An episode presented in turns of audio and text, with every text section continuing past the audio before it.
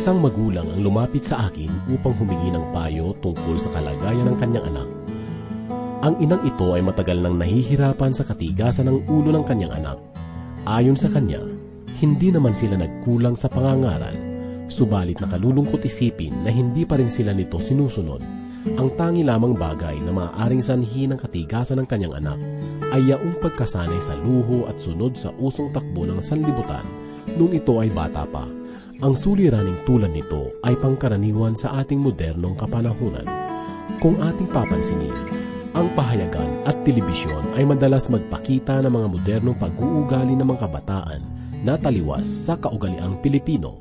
Ang moralidad ay patuloy, pababa ng pababa, sapagkat mayroong mga kaisipan at gawain na nahahayag sa lipunan mula sa mga kinikilalang personalidad ang tinutularan ng maraming mga kabataan.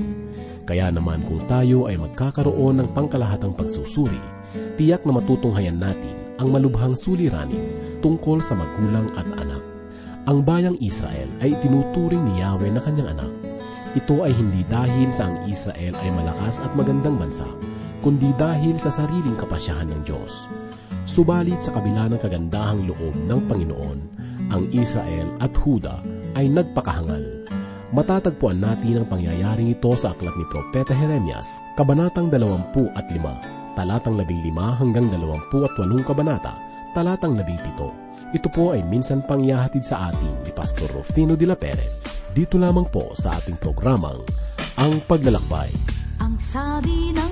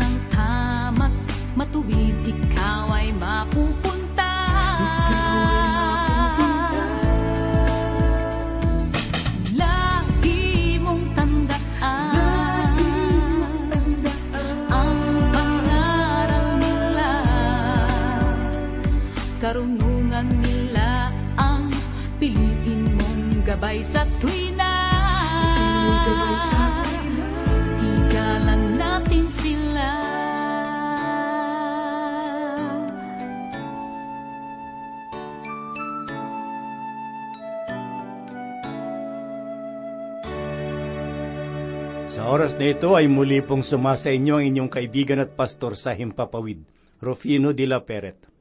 Buksan po natin ang ating mga banal na kasulatan ngayon dito sa kadalawampu at limang kabanata, dito sang ayon sa aklat ni Propeta Jeremias, talatang labing lima hanggang ikadalawampu at walong kabanata, talatang labing pito.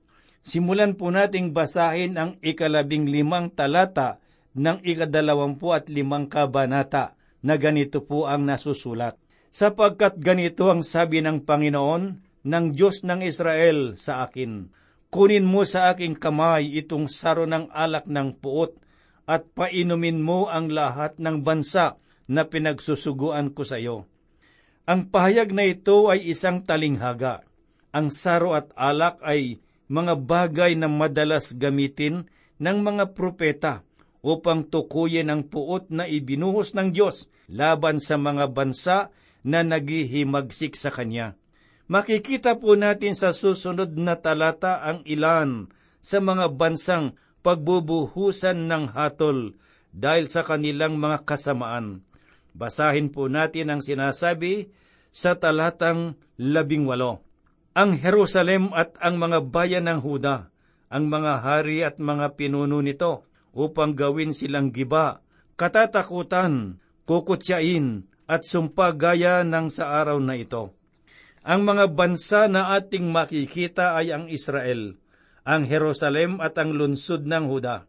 Bagamat ang pahayag na ito ay pangunahing tinutukoy ang kasalanan ng Israel, gayon man ang mga bansang nakapaligid sa kanya ay nasasakop rin ng puot ng Diyos sapagkat ang lahat ay nagkasala. Basahin po natin ang ikalabing siyam hanggang ikadalawampuat anim na talata. Ito ay mga talaan ng mga bansang sasailalim sa puot at galit ng Diyos. Si Paraon na hari ng Ehipto, ang kanyang mga lingkod, mga pinuno at ang buong sambahayan niya, at ang lahat ng mga dayuhang kasama nila, ang lahat ng hari sa lupain ng Uz, at ang lahat ng lupain ng mga Filistio, Askalon, Gaza, at ang Ekron, at ang nalabi sa Asudod, ang Idom, ang Moab, at ang mga anak ni Amon, lahat ng mga hari ng Tiro, lahat ng mga hari ng Sidon, at ang mga hari sa baybayin sa kabila ng dagat, ang Didan, Tema, Bus, at ang lahat ng napuputol ng mga sulok ng kanilang buhok, lahat ng mga hari ng Arabia, at ang lahat ng mga hari na halo-halong lipi na naninirahan sa disyerto, lahat ng mga hari ng Zimri, lahat ng mga hari ng Ilam, lahat ng mga hari ng Media, lahat ng mga hari sa Hilaga, malayo at malapit na magkakasunod at ang lahat ng mga kaharian sa daigdig na nasa ibabaw ng mga lupa. Pagkatapos nila, ang hari ng siha ay iinom.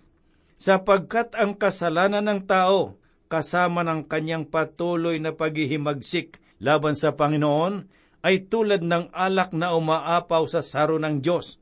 Ang Panginoon ay nagpasya na ibuhos ang kanyang hatol at ang kanyang lupit laban sa kanilang lahat.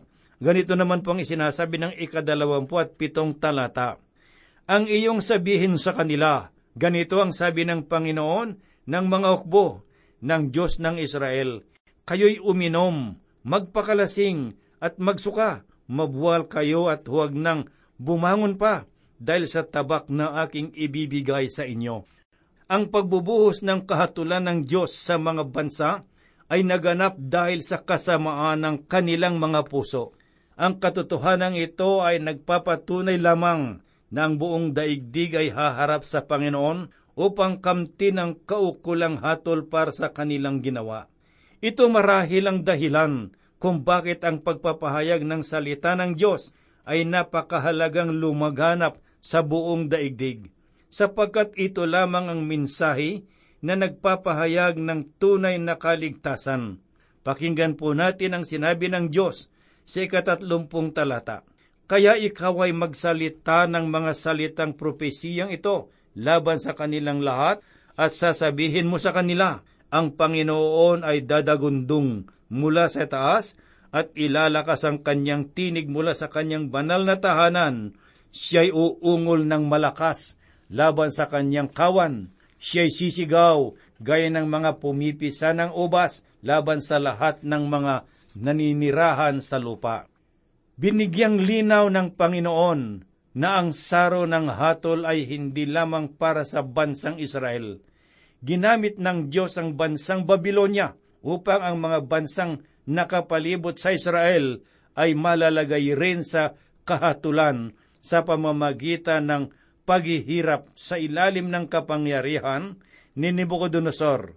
Mga kaibigan, ang pahayag na ito ay mababasa po natin sa mga pahina ng kasaysayan.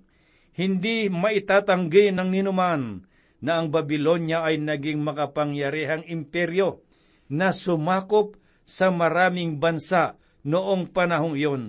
Ganito naman po ang sinasabi sa ika-tatlumpu at dalawang talata.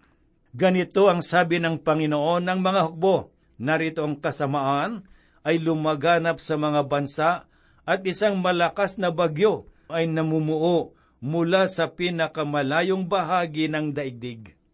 Nagpapahiwatig ang talata na ang paghahari ni Mukodersar noong panahong iyon ay matagumpay na sumakop sa mga bansa at kahangahangang malaman na maging ang mga kinikilalang makapangyarihang bansa noon tulad ng Ehipto ang Tiro at Sidon ay nasakop ng kanyang pamamahala. Sa ating pagpapatuloy, tunghayan po natin ang mga talatang matatagpuan sa ikadalawampu at anim na kabanata. Noong nakaraan ay inutusan ng Diyos si Jeremias na tumayo sa pintuan ng templo upang magpahayag sa mga tao. Subalit sa kabanatang ito, si Jeremias ay inutusan ng Diyos na tumayo sa bulwagan ng templo upang ipangaral sa kanyang mga kababayan, ganito pang sinasabi ng ikalawang talata. Ganito ang sabi ng Panginoon, Tumayo ko sa bulwagan ng bahay ng Panginoon at sabihin mo sa lahat ng mga lunsod ng Huda na dumarating upang sumamba sa bahay ng Panginoon ang lahat ng salita na iniuutos sa iyo na sabihin sa kanila, huwag kang magbawas ng kahit isang salita. Ang minsaheng ito ay naipahayag na sa inyo noon, panahon ni Haring Jehoiakim. Subalit sa pagkakataong ito, ang mensahe ay para kay Haring Sidikias. Ang ikadalawampuat anim hanggang ika tatlumpung talata sa kabanatang ito ay naglalaman ng mga mensahe na ipinagkaloob ng Panginoon bago dumating ang pagkabihag. Subalit kung ating susuriing mabuti, ang kanilang panlabas na kapayapaan ay ipinapakita ng paimbabaw na pagsamba ang tahimik nilang paghihimagsik sa Panginoon. Ngunit hindi nalingid sa Diyos ang bagay na ito. Inutusan niya si Jeremias na magpahayag laban sa kabulaan ng ito. Ganito po naman ang ating mababasa sa talatang tatlo ng kabanatang dalawampu at anim. Marahil ay makikinig sila at bawat tao ay tatalikod sa kanyang masamang lakad upang baguhin ko ang aking isip tungkol sa kasamaan na aking pinanukalang gawin dahil sa kanilang masamang gawa. Kung meron mang nangyari na pagbabago sa Panginoon, ang pagbabagong iyon ay hindi ang kanyang kalikasan, kundi ang kanyang pagtingin sa tao.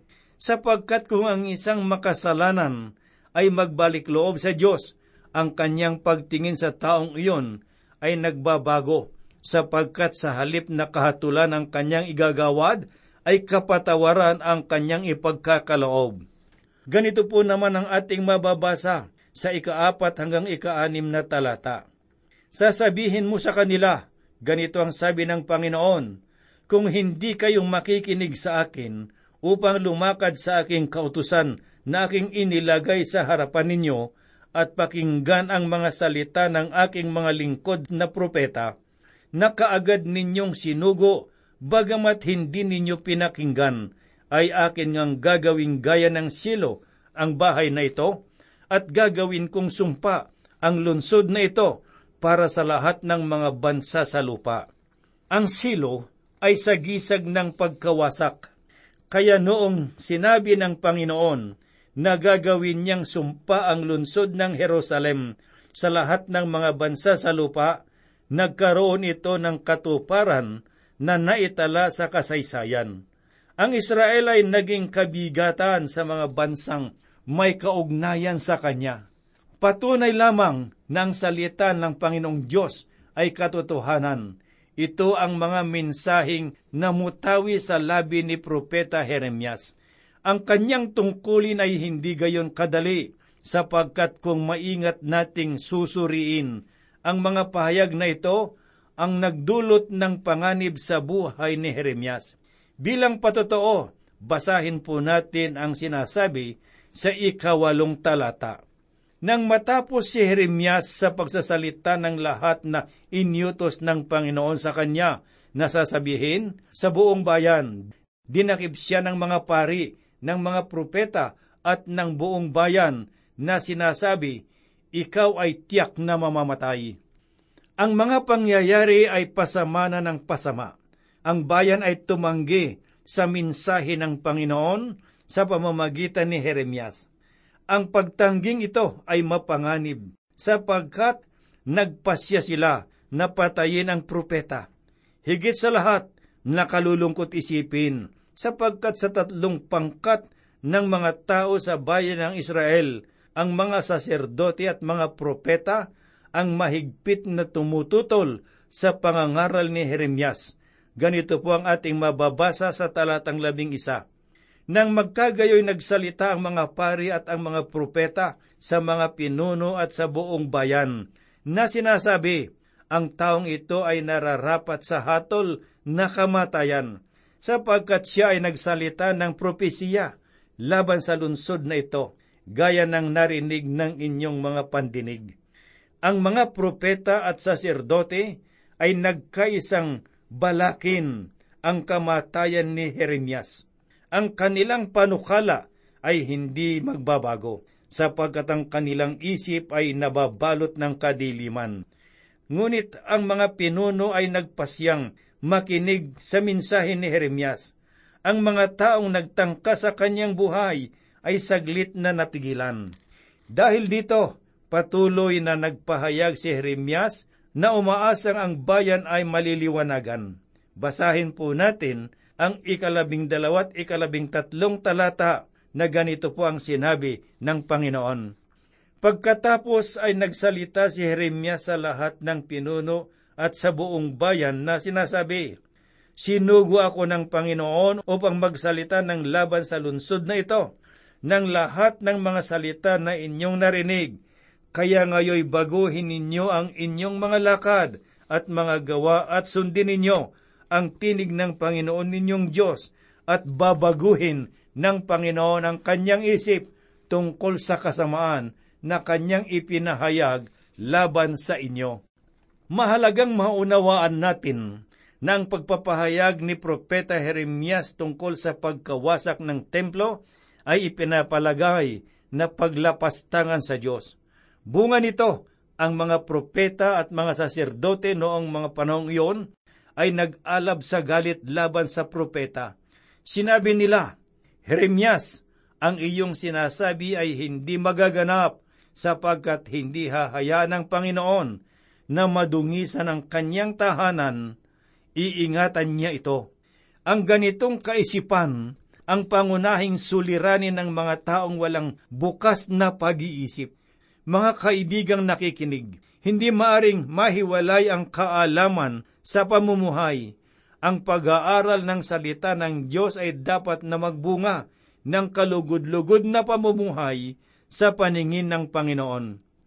Sinasabi ko ang mga bagay na ito sapagkat kapansin-pansing malaman ng mga taong itinuturing na religyoso ang tumututol sa pangangaral ni Jeremias. Ito ang bagay na nagpatibay sa aking paniniwala na ang kabulukan ng relihiyon ay mas malubha pa sa suliraning politikal.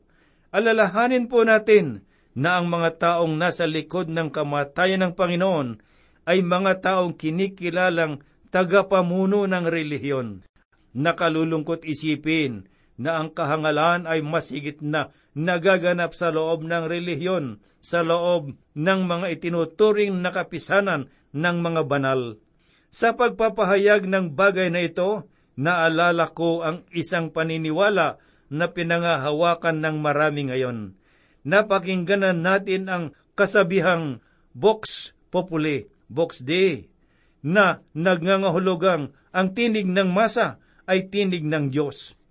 Ang kasabihang ito ay nagsasabi na ang tinig ng marami ay ang kapamahalaang dapat panghawakan. Subalit, kung ating susuriin ang kaisipan ng masa, ay karaniwang nasasalig lamang sa isang sikat na personalidad sa telebisyon, sa radyo o sa pahayagan. Ang mga tao ay may iba't ibang kaisipan at paniniwala na karaniwan ay sunod-sunuran lamang sa isang namumunong kaisipan na mahusay magsalita at magpaliwanag. Dahil rito, ang panawagan sa tinig ng masa ay isang kahangalan sapagkat hindi ito pinagmumula ng tumpak na kapamahalaan.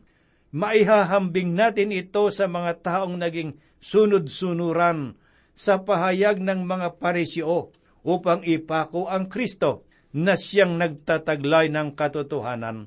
Lubos ang aking paniniwala na ang banal na kasulatan lamang ang siyang ganap na pinagmumula ng katotohanan. Nakalulungkot isipin na marami sa ating mga kababayan ngayon ang sumasangguni sa mga manguhula sa pamamagitan ng mga zodiac at horoscope na makasalig sa takbo at kislap ng mga bituin. Ang aklat ni Jeremias ay tunay na kaban ng kaaliwan, sapagkat pinaalalahanan tayo nito tungkol sa tunay at wagas na katotohanan na magpapalaya sa ating buhay. Ang mensahe ni Propeta Jeremias ay hindi nagmula sa kanyang sarili lamang. Ito ay galing sa Diyos. Ito ay naglalaman ng mga babala na dapat paghandaan ng Israel upang sa pamamagitan ng kanilang pananalig sa mensahe, sila ay maliligtas sa darating na kapahamakan. Basahin po natin ang sinasabi sa kadalawampu at pitong kabanata ng Jeremias talatang dalawa at tatlo na ganito po ang kaniyang sinabi. Ganito ang sabi ng Panginoon sa akin, Gumawa ka para sa iyo ng mga panggapos at mga pamatok at ilagay mo sa iyong batok at magpasabi ka sa hari ng Idom, sa hari ng Moab, sa hari ng mga anak ni Amon, sa hari ng Tiro at sa hari ng Sidon, sa pamamagitan ng kamay ng mga sugo na nagtungo sa Jerusalem, kay Sidikias na hari ng Huda.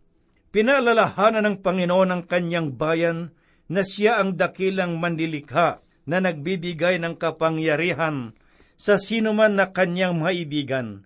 Basahin po natin ang sinasabi sa ikaanim na talata ng kabanatang dalawampu at pito na ganito. Ngayon ay ibibigay ko ang lahat ng lupaing ito sa kamay ni Nebuchadnezzar, ang hari ng Babylonia, na aking lingkod, at ako rin sa kanya ay mga hayop sa parang upang maglingkod sa kaniya. Bagamat binabalaan na ng Diyos ang kanyang bayan tungkol sa kanilang kasalanan sa pamamagitan ng kanyang propeta, sila ay buong pagmamatigas pa rin nanatili sa kanilang kalagayan at winalang kabuluhan ang minsahe ng Panginoon. Dahil dito, marami sa kanila ang nangamatay sa tabak ng kanilang mga kaaway. Ganito po naman ang ating mababasa sa ikawalong talata. At mangyayari na alinmang bansa o kaharian na hindi maglilingkod kay Nebuchadnezzar na hari ng Babylonia at hindi maglalagay ng kanilang leeg sa ilalim ng pamatok ng hari ng Babylonia. Parurusahan ko ang mga bansang iyon sa pamamagitan ng tabak, ng tagutom at ng salot, sabi ng Panginoon, hanggang sa malipol ko sila sa pamamagitan ng kanyang kamay. Sa kadalawampu at walong kabanata, ng uh, aklat ni Jeremias, matutunghayan natin na ang mga pagpapahayag ni Jeremias ay mahigpit na sinalungat ng isang bulaang propeta na nagngangalang Hananias. Bunga nito, ang mga Israelita ay napahamak sapagkat ibinaling nilang kanilang pandinig sa bulaang pahayag ni Hananias. Basahin po natin ang sinabi ni Hananias sa ikalawa hanggang ikaapat na talata. Ganito ang sinasabi ng Panginoon ng mga hukbo ng Diyos ng Israel. Binali ko ang pamatok ng hari ng Babylonia. Sa loob ng dalawang taon ay ibabalik ko sa dakong ito ang lahat ng kagamitan ng bahay ng Panginoon na tinangay ni Nebuchadnezzar na hari ng Babylonia mula sa dakong ito at dinala sa Babylonia Ibabalik ko rin sa dakong ito si Jeconias na anak ni Jehoiakim na hari ng Huda at ang lahat ng bihag mula sa Huda na pumunta sa Babylonia, sabi ng Panginoon, sapagkat aking babaliin ang pamatok ng hari ng Babylonia. Sinabi ni Propeta Jeremias na si Hananias ay isang bulaang propeta at ang mga pahayag nito ay hindi dapat paniwalaan sapagkat ito ay pawang mga kasinungalingan lamang. Kung babasahin po natin ang mga susunod na talata, matutunghayan natin na lakas loob na kinuha ni Hananias ang pamatok na kahoy na nasa leeg ni Jeremias at binalin niya ito sa harapan ng mga tao na nagsasabing ganito ang sabi ng Panginoon, gayon ko babaliin ang pamatok ni Nebuchadnezzar na hari ng Babylonia mula sa leeg ng lahat ng mga bansa sa loob ng dalawang taon. Kaya bilang parusa ng Panginoon sa kanya, ang taon na kanyang binanggit ang naging taon ng kanyang kamatayan. Pakinggan po natin ang sinasabi dito sa talatang labing lima hanggang labing pito. At sinabi ng propetang si Jeremias kay Hananayas na propeta, Makinig ka, Hananayas, hindi ka sinugo ng Panginoon, kundi iyong pinaasa ang bayang ito sa kasinungalingan. Kaya't ganito ang sabi ng Panginoon, Aalisin kita mula sa ibabaw ng lupa, mamamatay ka sa taong ito, sapagkat ikaw ay nagsalita ng paghihimagsik laban sa Panginoon. Sa ikapitong buwan ng taon ding yaon, namatay si Propeta Hananayas. Ang pangyayaring ito ay nagpatunay sa katotohanan ng ministeryo ni Propeta Jeremias. Subalit sa kabila ng mga patutuong ito, ang bayan ay nanatili sa kanilang paghihimagsik at nagpakahangal sa kanilang mga lakad. Nakalulungkot malaman na ang Huda ay nakinig sa bulaang tinig ni Hananayas. Ang katotohanan ay tulad ng isang tinig na sumisigaw, subalit ang kanilang mga tainga ay naging manhid. Dahil dito, ang kanilang naging katapusan ay pagkakabihag ng mahabang panahon sa piling ng kanilang mga kaaway.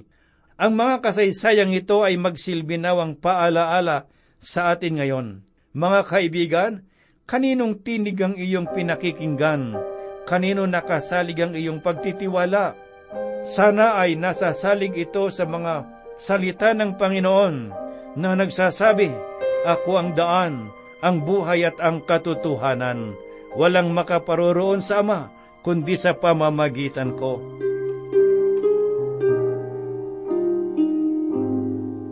Tayo po ay manalangin. Ang mga salita mo, Panginoong Diyos, ay iniingatan namin sa aming mga puso upang huwag kaming magkasala laban sa iyo. Panginoong Diyos, kami po ay iyong pagpalain. Gabayang mabuti, Panginoong Diyos, upang makita namin ang katotohanan ng iyong mga salita. Idinadalangin po namin ang lahat ng mga kapatid na nakikinig ng iyong mga salita sa oras na ito at sa lahat ng iyong mga lingkod na ginagamit ay itinataas po namin sa iyo, tugunan mo ang kanilang mga pangangailangan. Kami po'y umaas at nananalig ng lahat ng ito'y tutugunin mo at gagawin sang-ayon sa iyong kalooban sapagkat inihiling namin sa pangalan ni Iso Kristo naming Diyos at tagapagligtas. Amen. Nagisa